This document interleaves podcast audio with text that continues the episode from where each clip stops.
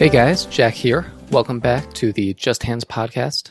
Uh, we have a really great interview today with Tommy Angelo talking about his new book, Waiting for Straighters. It's going to be just me talking strategy today. Uh, I'm going to dig into the mailbox and talk about a really fun hand from Biloxi, uh, the Beau Rivage, a, a casino I really like, mostly because all the games are uncapped, which I think is pretty cool.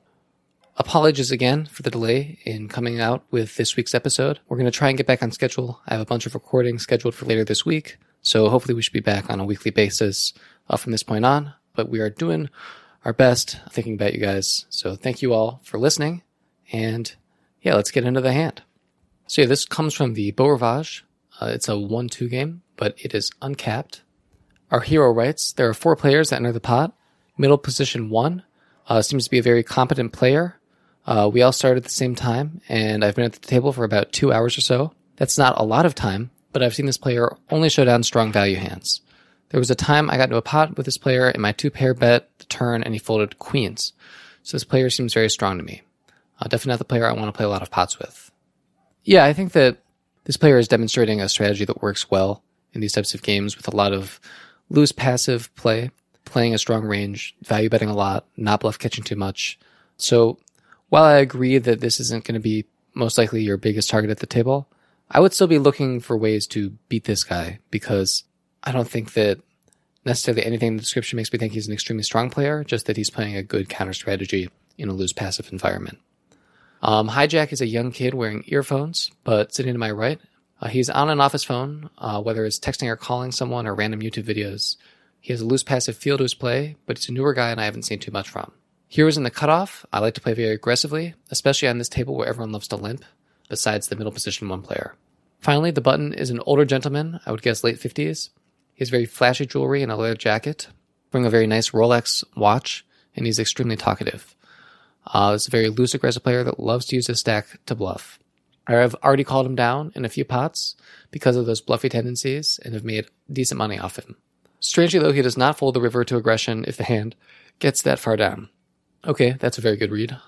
So stacks are, and this is a deep game. Middle position one is 650. The hijacked has 150. Cutoff hero has 425, and the button has them all covered with 2.5k. Uh, this is 1 2. All right, so middle position one, the tough player opens to 12, folds, and I guess that's a pretty standard opening size at this table.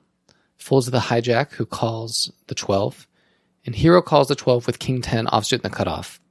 So I think already you're, this doesn't necessarily line up with your read of middle position one. If you feel like this is a very good player and you don't want to be playing pots with him, then I think calling with King 10 offsuit, which is a pretty marginal hand to begin with, in a cutoff, you know, not a bad seat at the table, but you know, you don't know you're going to have position. Uh, we have a very loose player on the button. I think just calling with this hand is probably a mistake. I think folding is fine. I think three betting is also reasonable, but I think folding is probably best given that middle position one is pretty tight. We decide to call King of Hearts, Ten of Spades, and the button does come along. That's another reason to consider just folding or three betting is the fact that the button's going to come along so often.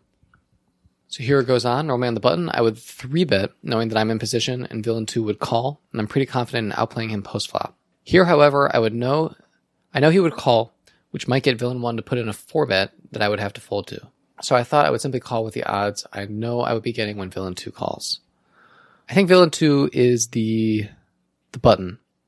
Let me see if I can find out for sure.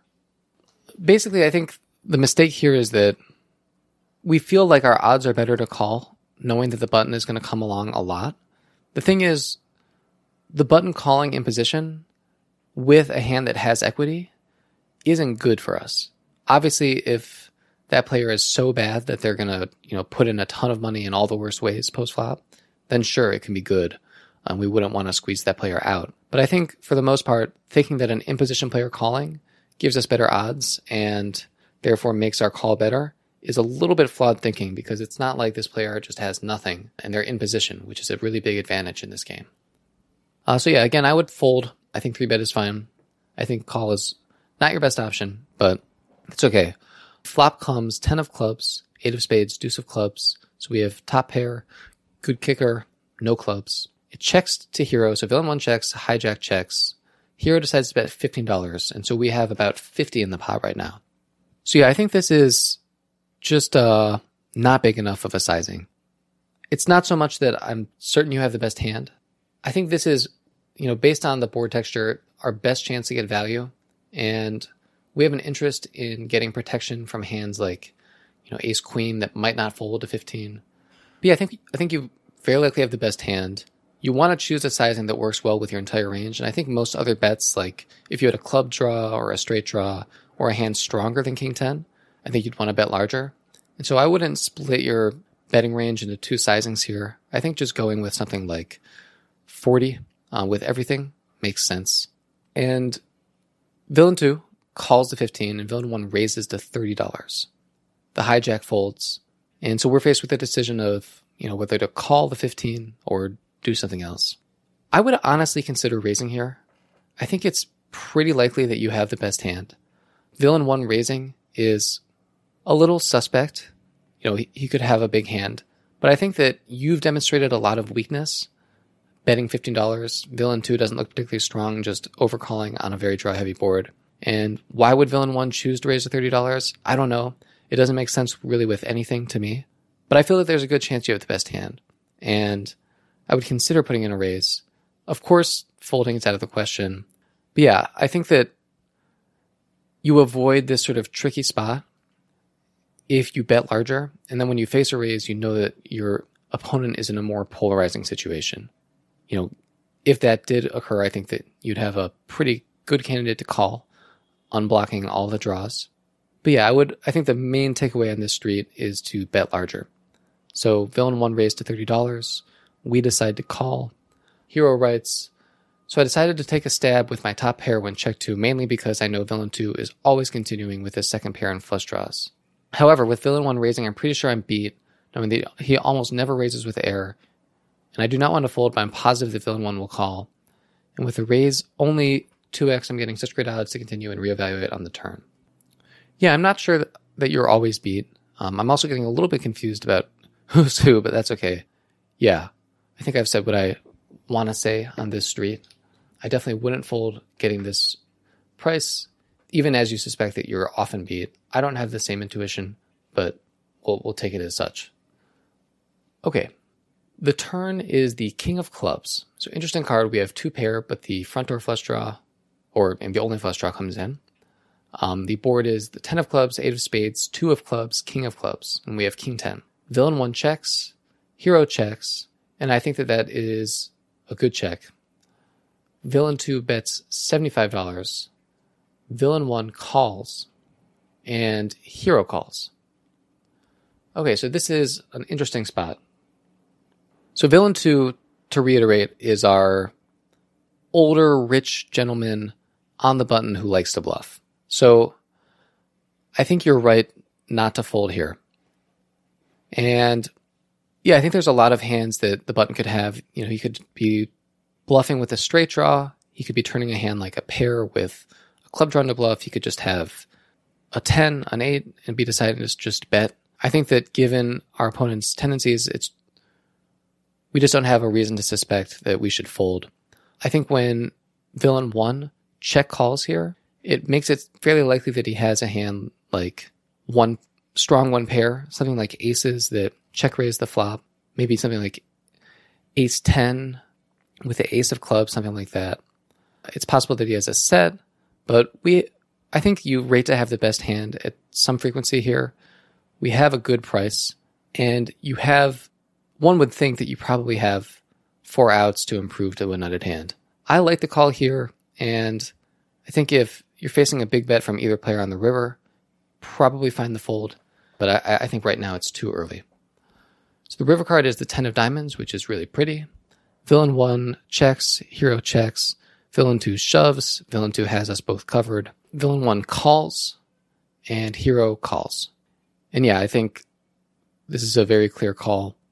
Villain 2 could have a flush and be taking this line. Villain 2 could also have the same hand as you. Villain 2 could have. You could have a number of worse hands. You could have slow played a set or two pair and have a worse full house. We're obviously just at the top of our range. We can never fold. Well played on the turn in the river, in my opinion. So, Hero writes Obviously, I hit my magic card. When villain 1 checked me, I officially put him on some kind of 10 hand.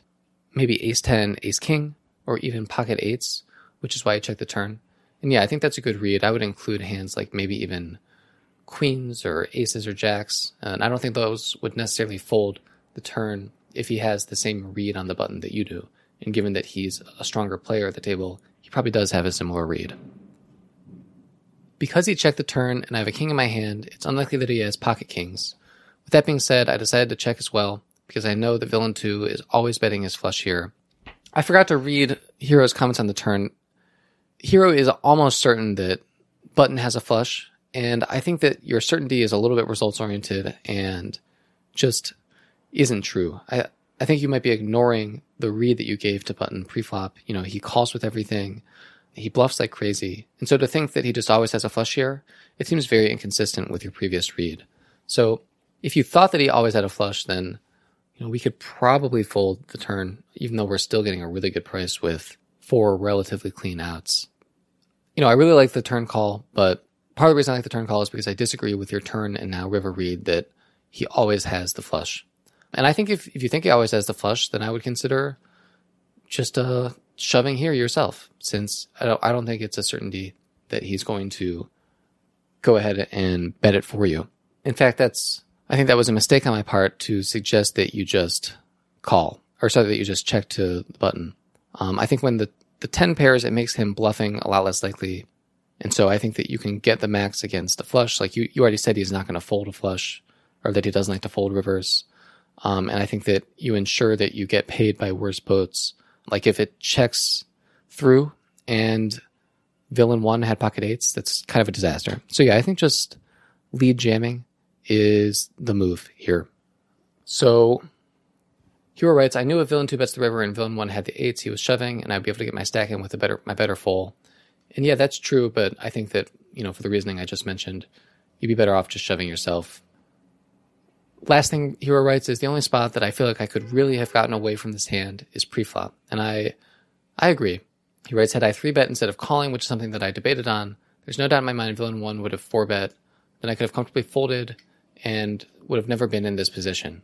Sure, you know, I think that's true, and I think that is, even though it's very results oriented evidence, it is some evidence for deciding to three bet or call um, in this spot.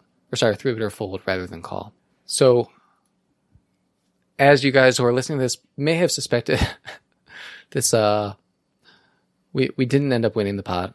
Villain one had pocket kings, and villain two had ace of clubs, five of clubs.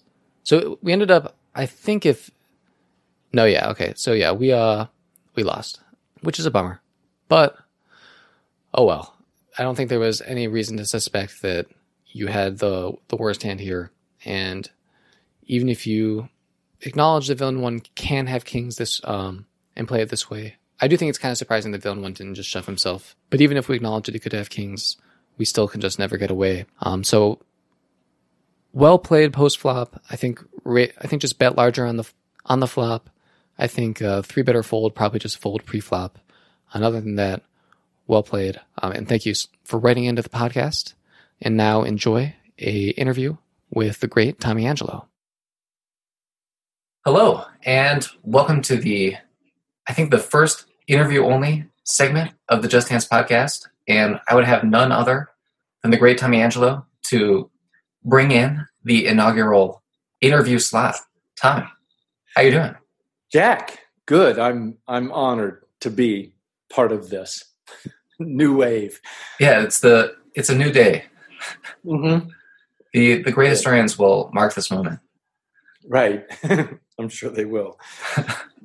so, many people know that you are an author in addition to being a poker player, and they may suspect that part of the reason that you're coming on the show is because you have crafted another great work you're looking to share with people. Would they be correct in this assumption? They would be most correct in that assumption. I wouldn't call it great myself, but it is another work that I'm really happy about and happy to be talking about with you. Well, I've read it and I'm going to label it as great, especially it's great both in the sense that it's extremely enjoyable to read and totally unique. Would you mind sort And of totally giving what? unique? Oh, thank you. Would you mind giving us a window into Sure. what it is and how it came to be? Okay. Uh, the name of the book is Waiting for Straighters. And the word straighter is a word I cooked up while I was writing the book. It's a, and we'll just start there because it's pretty important to understand what a straighter is. At, at Hold'em, a straighter is a hand that can flop a straight. So ace 10 is a straighter, ace, 10, ace 9 is not a straighter. Seven deuce is not a straighter, six deuce is a straighter. And we'll get you know more into the depth of all that as we go. Uh, the article is half about no limit hold'em and half about PLO. The definition of a straighter in PLO is a whole different animal, and it has different uses than at hold'em. The definition of a straighter at PLO is well, first we've got to break all the hands into three categories: hands with a pair, hands with an ace, and then other. Okay, for the in the context of a straighter at PLO, we're talking only about other. We're talking about aceless, pairless hands. And among the aceless, pairless hands, if you have a hand that only has two gaps in it, for example, Jack 10, 8, 6 has a gap between the 10 and the 8 and a gap between the 8 and the 6, that's a straighter. If your hand has three or more gaps in it, it's not. So the hand, say Jack 975, I just skipped every card, would not be a straighter. There's three gaps in there. Jack 10, 9, 8 would be a straighter. Jack 10, 9, 7 is a straighter. Jack 10, 9, 6 is a straighter because there's still just two gaps 9, 8, 7. And then Jack 10, 9, 5 would not be. Another way to look at a straighter in PLO is the span. If the total span of cards is six cards, that's a straighter. If it's seven or more, it's not. So that gets us at least to the definition of a, of a straighter. The main point to emphasize about the article and like what it's about and in fact i'm just going to read a paragraph from the introduction it says waiting for straighters does not mean wait until you get a straighter and then play it it means wait for a straighter at least and then maybe play it in other words fold the non-straighters that's the gist of this article end quote back to you Right. And just in case there's any sort of super detail nuts in the audience, I don't think Tom is suggesting that you fold your pocket pairs in Hold'em. Oh, right. Yeah. Yeah. Oh, yeah. Absolutely. So th- I, I'm glad you clarified that. At Hold'em, again, a straighter refers to non-paired hands, basically any non-paired hand. Yeah, for sure. Does not Right. mean hold the straight uh, the pairs. Yeah. What I really liked about the book is that it's so a lot of poker books, especially strategy books, they they're not necessarily giving they're not presenting strategy in a way that's practical. Mm-hmm. And what I mean by that is that strategy becomes more and more useful as it's easier to implement. And mm-hmm. part of what makes a strategy easy to implement, and I think that you are the author who has done the most work on this front, is if a strategy doesn't stress you out. Yeah.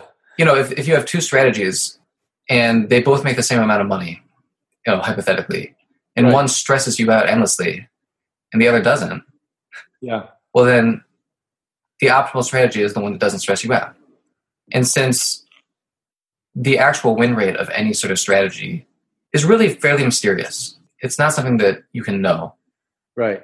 you're much more able to access like the feelings you might have employing that strategy and given the nature of poker you know being such that you don't really know what will work best and you do know what makes you feel terrible.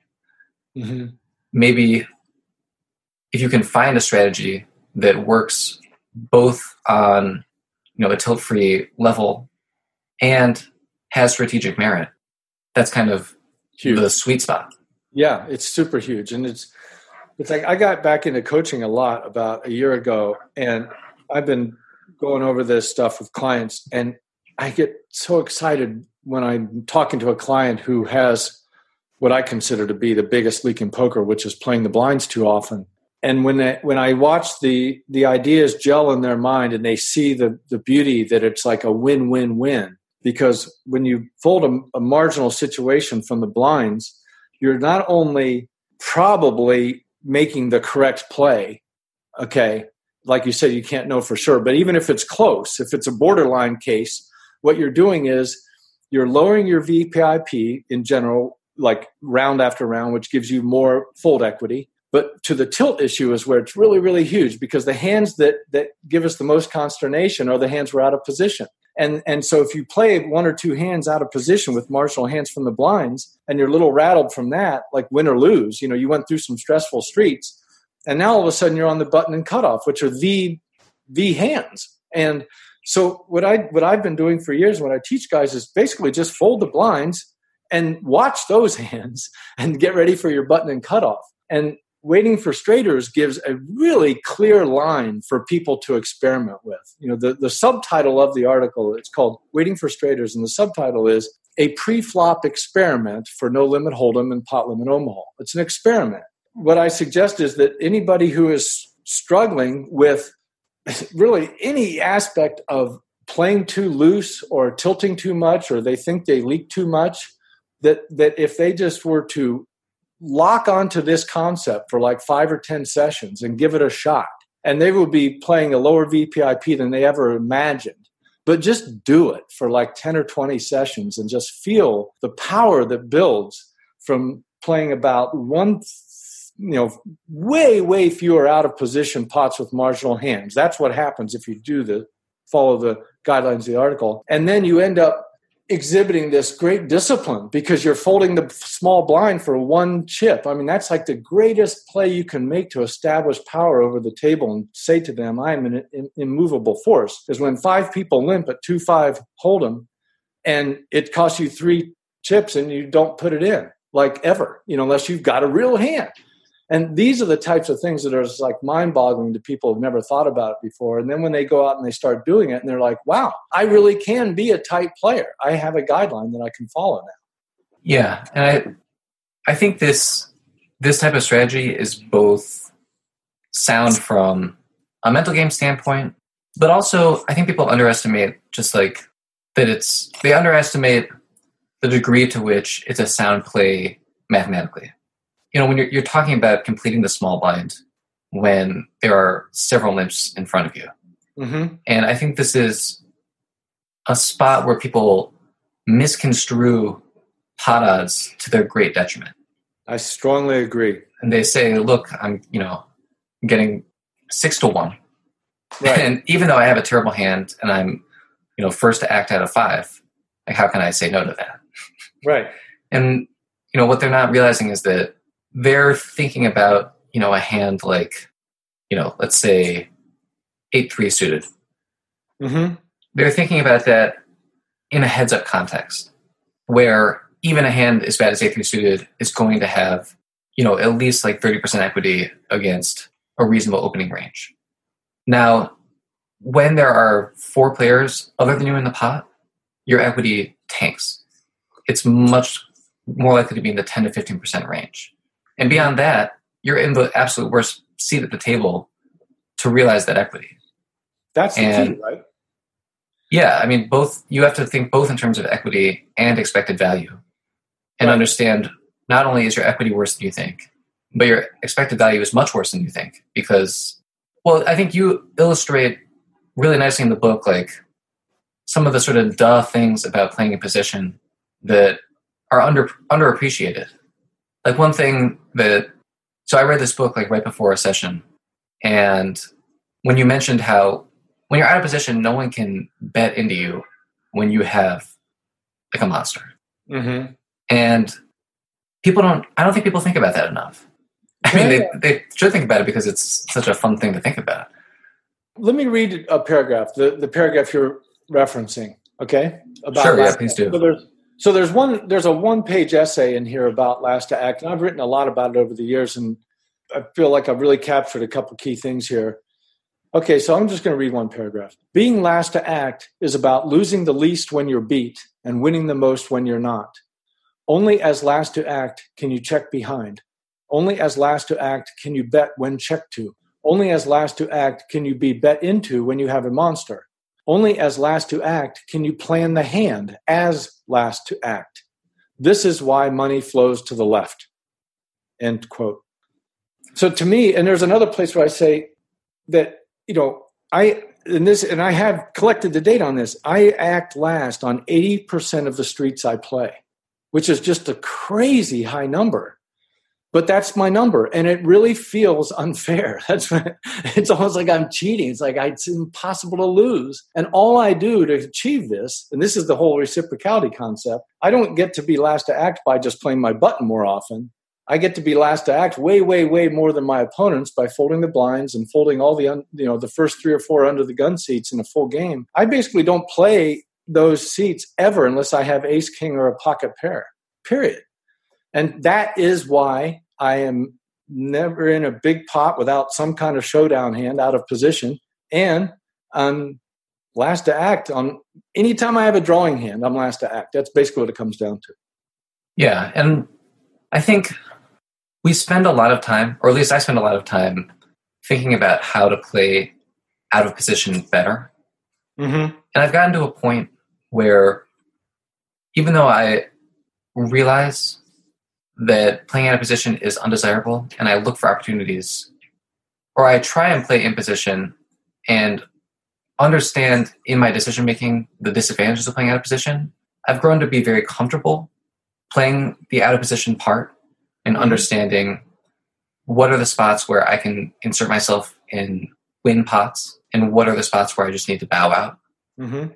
But I think because we spend so much time you know, especially when you're playing in games or you're playing a style where it forces you to be out of position more often than 20% of the time. And I think there's a lot of very legitimate styles that that's the occurrence. It can lead you down a path where you're signing up for this not very profitable and potentially stressful circumstance more often than you should. So I would basically my advice is even though we spend a lot of time figuring out how to play out of position better, it doesn't mean that now we want to be playing out of position all the time. Great point. Just because, yeah, yeah, you want to play out of position really, really well when the when the situation forces you to. But just because you can play out of position well doesn't mean you should invite the situation, right? Is that kind of what you're saying? Yeah, it's exactly what I'm saying. I mean, it's uh-huh. part of the reason that I use a large opening size. It's because when I open large, I think the players who make the least amount of adjustments to that size are limpers and the players in the blinds. Uh, the players left to act, I think, tend to overcall a lot more for, let's say, 30 in a 510 versus 50. And so I'm definitely, when I'm entering pots, you know, from the middle of the table, I'm conscious about the fact that I really prefer to isolate the blinds. Yeah. That's and limpers. And that's sort of the, the whole point of the game, essentially. Right. When you're in later position, it's worth coaxing the blinds into the pot more often through smaller sizings uh, because your risk of being overcalled and having to play out of position is smaller. I would agree with that. Yeah.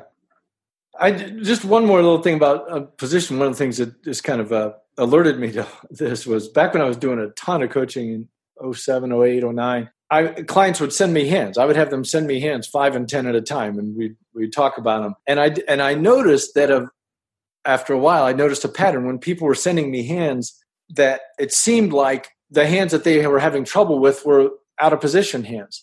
And so I started keeping track. And over like the next 200 hands clients sent me, four out of five of them that were out of position, that were problem hands, right? Mm-hmm. I almost never got a hand from somebody that said I had 10 9 on the button. It was always I had 10 9 in the small blind. Those were the problem hands. Right. I think, and we've talked a lot about waiting or avoiding out of position play, but I think also waiting for straighters. Another thing to consider yeah. is I think that people, I think the hands people feel most, or they have the worst emotional responses to, you know, what's transpired in the hand, uh-huh. are fall into two categories.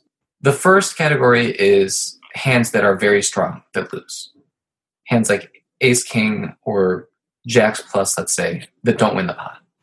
These tend to trigger really negative emotional responses when things don't go well because mm-hmm. people have sort of already scooped the pot in their mind by the time they got to the flop. Right. And then the other category are hands where people regret not just folding pre-flop. Right. And they understand that the situation that they got themselves into was very avoiding it would have been a highly justifiable decision. Mm-hmm. And I think it's hard to eliminate losing with aces from your game. It's much easier to eliminate calling with hands that you're going to regret from your Yeah. game. Yeah. So let's let's talk about the straighters themselves. And I'm just I'm actually kind of curious as to how, even before you read the article, if like you know a big part of the article at the beginning is like the discovery of how I found this. So it's uh, not found it, but the what we're talking about now is the difference between three gappers and four gappers, like the difference between Jack Mhm. seven and Jack six, and that that that was part of my consciousness early on, way back, even before people were playing no limit, back when it was limit hold'em, and then you know, I tell the story in the article about these various discoveries I made, and everything kept pointing to this line being like really, really a critical line. And then I started working into my game naturally. And, and like an example might be, let's say a few people limp, and you know, stacks are deep, bad players, and you've got I've got Queen Eight suited in the big blind. Let's say, okay, there was a period in my game where I would play that hand and feel really, really good about it and I would fold queen seven suited.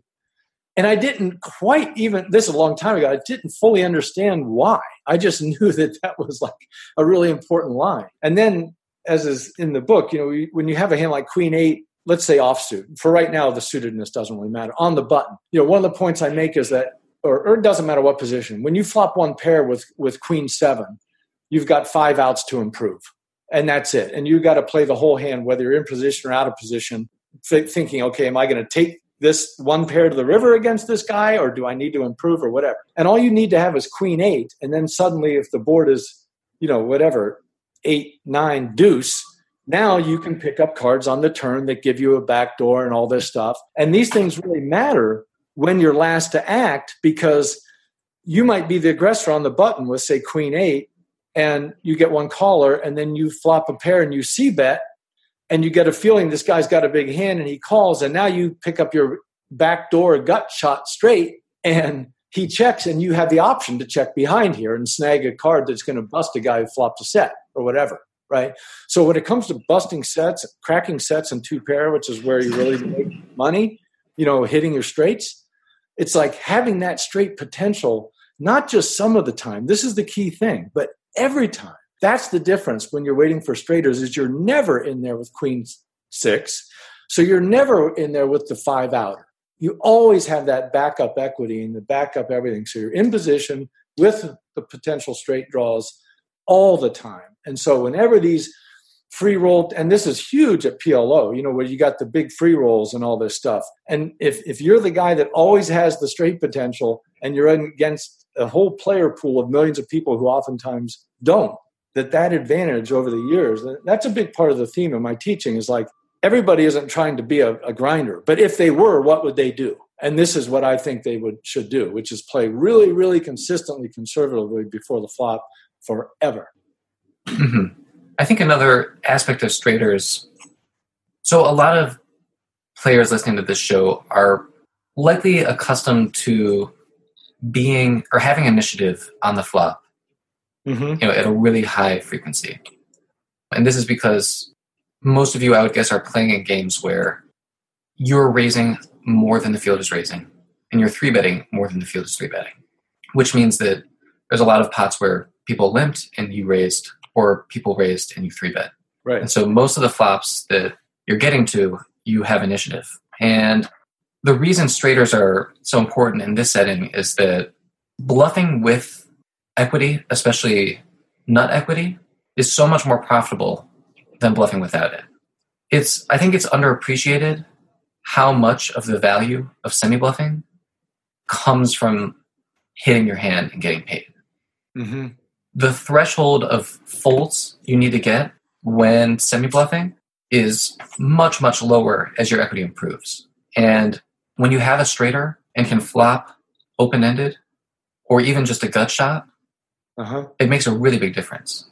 There's a reason why at least some people used to consider Jack 10 suited the most powerful hand.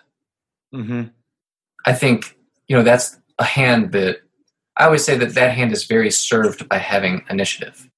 You know, when when Jack ten flops a Jack or a ten, it's nice, but when you're getting bet into, and that's the case, you know, life's fine, but it's not great. You know, dominating pairs are very present. But when we open, you know, Jack ten, get called by the blinds, and the flop is, you know, nine seven X, we're in a commanding position. Yep. Our our opponent without having really a monster is just not going to be able to compete for this pot against that hand. Yeah, I agree. It's like that's what the it's almost like the hand is won at that point just by maneuvering into that situation. Yeah.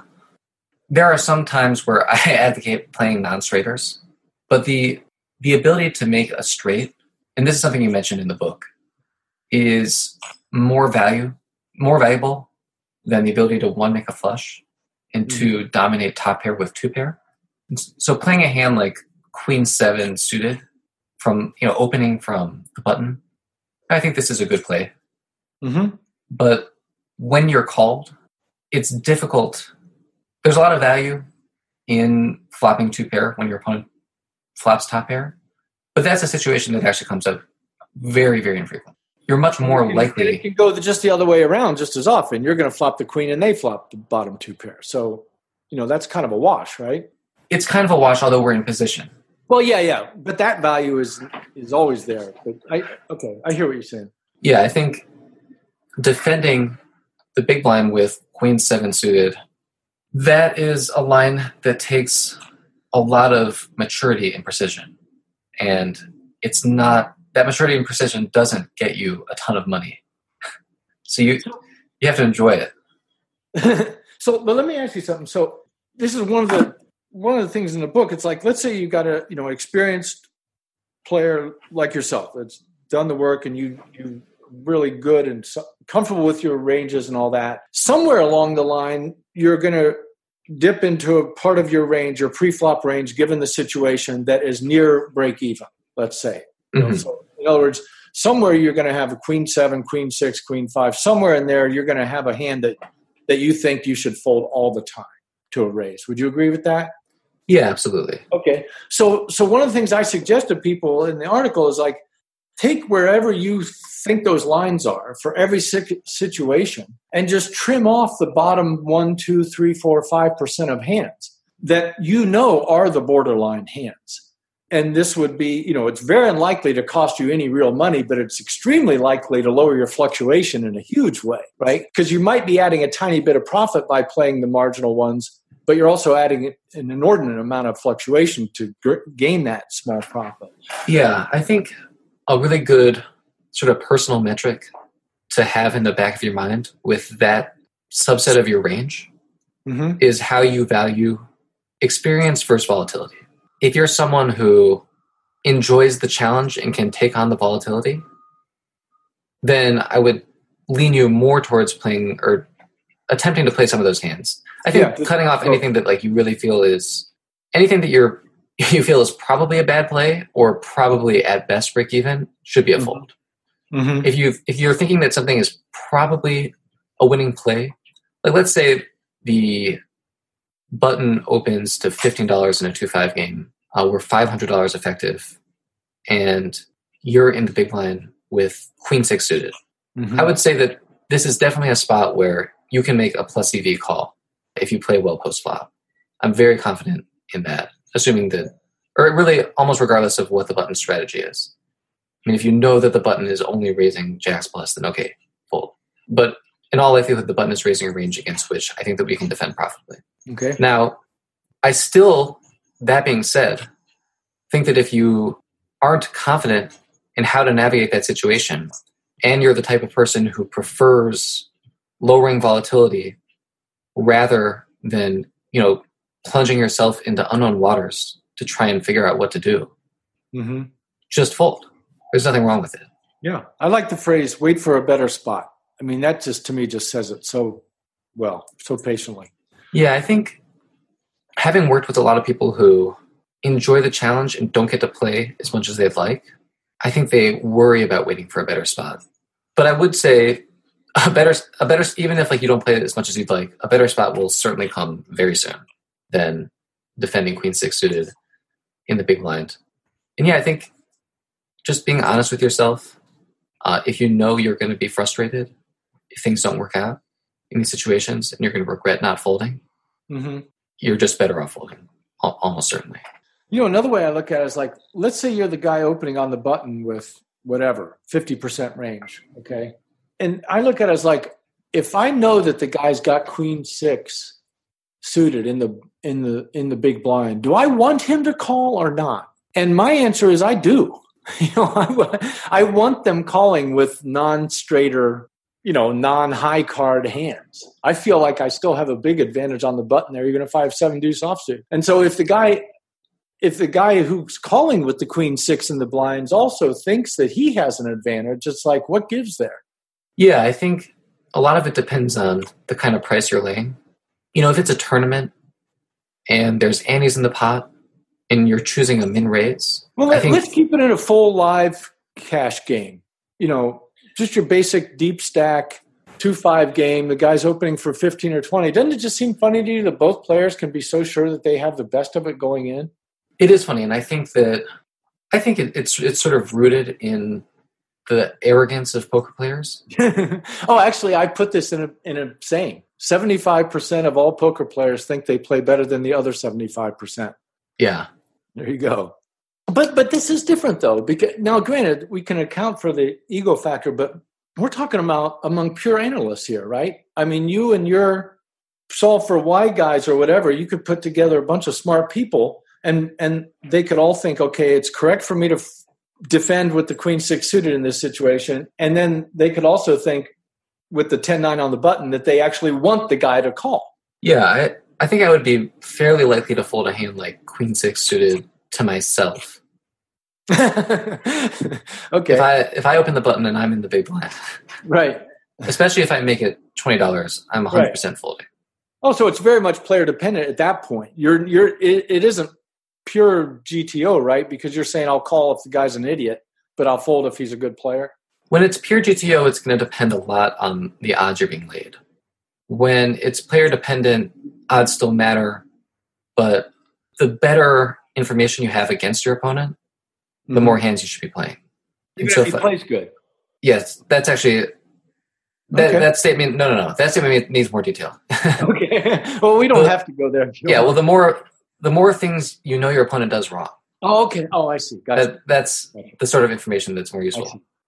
obviously things that you know your opponent does right that the field doesn't do right is also useful to have as long as your opponent's doing enough other things wrong but yeah if you if you know you're up against matt berkey in the button probably just fold even if you have a good idea of how he plays Right. because if you know how he plays then you know that you're supposed to fold Right. And that's part of waiting for a better spot. It isn't just the cards, it's better it's the players, right? yeah and i i think it's an edge that it's not a very sexy edge to most but showing up with stronger hands when that patience isn't punished by the game format is That's- really important Oh yeah, and that that's another aspect of this whole thing. When I've talked to guys, they're like, "Well, if I played that type, people would know what I have, and I wouldn't get paid off, and blah blah blah." And I was like, "You are so wrong. I until you have actually done it for twenty sessions, you will never know." That's one of the ending things. It's like until you try this, you never know. But as one who has been playing basically the lowest VPIP I've ever seen in a poker room at both games for like eight years, I get paid off tons. And here's the beautiful part, right? I don't actually have to balance my range completely for my opponents to be putting me on a balanced range because I blast into Vegas, I play for two or three hour sessions. You know, people don't know me that long, right? And so let's say that that I open under the gun and it comes down to a hand and they're like and the board's 987 or whatever they don't know that i don't have jack that i'm never ever going to open jack 10 suited as long as i live under the gun. But so so i don't actually have to balance my range for for to continue to play as if i had a balanced range which is just really awesome. And then the other thing is this goes all the way back to limit hold'em study is like if you know a guy's got ace king aces kings queens jacks or tens or whatever some number of pairs then the chance i think it's aces queen- queens and jacks the chances of him having a pair or not is 50-50 right? So if I open and a guy knows for sure I have ace king or a big pair, and the board co- and he has pocket fives, and the board comes deuce deuce deuce, he's on a pure guess. He's got my name my range narrowed down to the finest range possible, and he still has no idea how to play the hand. So that's my whole spiel on how playing tight does not give the opponent some great, you know, read on you or uh, uh, make it any easier to play against you. Yeah. I think it's very true that everyone gets paid more than they should. And this is part of why playing tight can work and often does work. Being in New York and being in home games, there can be a limit to how long playing a very tight strategy can work. Definitely much more so than in any casino environment I've ever seen. The home game environment is a little bit more ruthless towards people who just don't play any hands and never bluff. And I'm not saying that that is what you fall into, but with enough conditioning, people can stop paying off specific players who show extreme tendencies in this way. But in a casino environment and 100% playing against people who have never played against you before, mm-hmm. everyone gets paid when they yeah. have it. Yeah. So I really think that that's why playing a ton of hands is challenging, is because you have to be very precise with your bluffing. Um, because right. it, it's so much easier to get paid, you know, in a sense, than it is to reliably get folds. And so you have to be very crisp yeah. with the folds you get because you know that most of the field in many situations will pay too much. Yeah, I'm, I'm glad you brought up bluffing because to play the the style I'm playing, the you know the bluffing is really huge part of the game. I mean, if I did if I played this tight and didn't bluff, that would be no good. But the you know one of the things that, that comes up and in PLO too, it's like my buddy Alex calls it geezer vig. You know, when you when you do play very mm-hmm. Especially if you look a little older like me, people put you in a box and they don't they don't think you're going to be bluffing much, right? And the bluffing situations that do come up, you know, I don't bluff that often, but they're like they'll work like ninety percent of the time. And one of the reasons they work, this is one of those extra metagame things, is that uh, I was just in Vegas last week playing PLO, and this hand came up, and I bet on the turn or whatever, and you know I was representing high cards even though I had a medium straighter hand, and so I was bluffing. And after a couple checks, and I could see the guy thinking. And what he was thinking to himself was, I don't want to be the guy to pay off the guy that never bluffs. Nobody wants to be the chump who, you know, a guy sits there all night, he finally puts a big bet out there, and you've got whatever, and you call him and he turns over the nuts. And just the shame of that earns me extra geezer, mm-hmm. extra equi- fold equity. I just wanted to throw that out there. It's one of these extra little bonuses that people don't think about until they're in the situation of playing really tight. That there's extra, you know, money just comes in in different ways. I think these conversations can be a little cryptic to people who haven't put in a lot of volume because it sounds like we're saying, "Oh yeah, I always get paid and I always get folds." well, and obviously, what's what's left unsaid often in these conversations. And the reason it's left unsaid is because there's too much unconscious things happening, and also it's such a broad array of situations. But essentially, the reason both these things can sort of be true is that there's just a level of awareness about is this one of these spots yeah. that my bluff's always going to work? Is this one of these spots where I'm just getting paid for sure? Right. At some and, point, it just comes down to playing poker well. Yeah. The more you play, the more that these spots present themselves or that they just sort of become something that you see not effortlessly but but they become very apparent. And it can be hard to communicate that.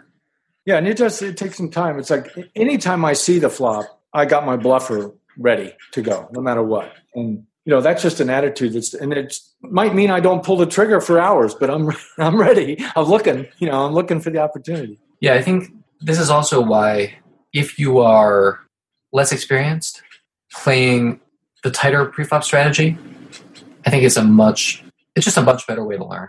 Um, oh yeah, I agree with that for sure. Yeah, I think it's easier. it's a much cheaper lesson to learn, like when you're going to get paid versus when you're not going to get paid, mm-hmm. versus when you're going to get folds and when you're not going to get folds. As you play, as your style becomes different and your opponents perceive that difference, you know, there are, are micro adjustments. The thing is, a lot of it is independent of like how your style is perceived.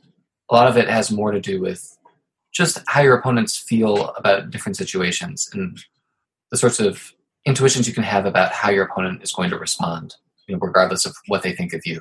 And so if you learn those sorts of lessons by having it and you know noting whether you got paid or you didn't versus not having it mm-hmm. and noting you know when your bluff got picked off and when it didn't the former is a much more profitable way of going about learning even though it's much it is slower i will say. Yeah slower but safer.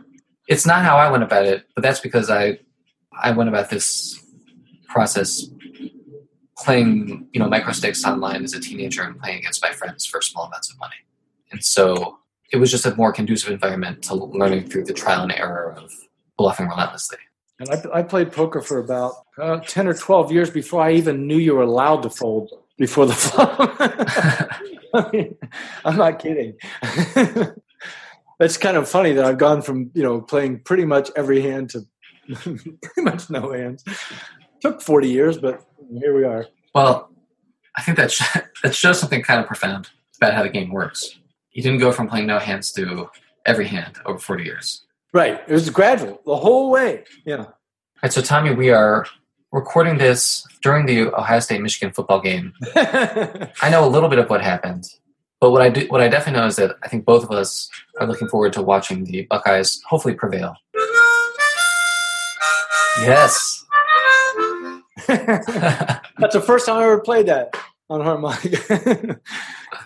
oh yes, may may the uh, the evil team lose. do, do, your do your uh, listeners know that you're from Ohio? I think so. I mentioned, or we've just discussed a lot of hands that took place in Cleveland. Oh, okay. And so I think most people who've been listening to the show for any amount of time know that I'm from Ohio. Mm-hmm. Just returned to New York from the great state of Ohio had a nice time. Got back to the Jack Casino, played in a really lousy two five game. So it's good to be home. A really lousy five two five game in where where at? At the Jack Casino in Cleveland. Oh, in Cleveland. Oh, okay.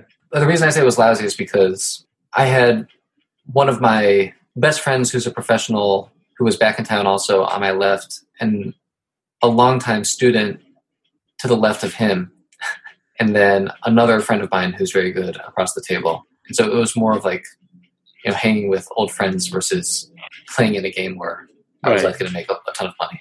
Right. Yeah. Social call. Well, Tommy, thank you so much for coming back on the podcast. Is there anything else you'd like to leave the listeners with before we take off and um, check out the game? Well, yeah, there's a couple promo items, which is Waiting for Straighters is it's a book in that it's longer than an article, but it's about the length of 10 poker articles. So it's not really a full length book. You can read the whole thing for free at my website, tommyangelo.com. If you like the convenience of ebooks, you can buy the ebook at Amazon or at my site for three bucks. And I also made an audiobook version that's at all the usual audiobook places. And uh, so far, people are really liking the, the audiobook. I did put some fun stuff in there. I'm a sound engineer, so I do all that myself. And you might want to check that out if you like audiobooks. And then um, I'm doing coaching now by the half hour, $100 for a half hour. You can read, you know, we can do just one off sessions or multiple sessions. And you can read all about that at my site too. Awesome. I read the book in one sitting. I found it very helpful and also very relaxing oh, for good. whatever reason. Good. I don't know if it was the style of writing or the content. Uh-huh. You know, I just you know, felt the stress of playing non-straighters just wafting away from me. You know? nice. Well, it is. It's a big form of stress relief. It really, really is. Yeah, but I highly, we definitely did not give away.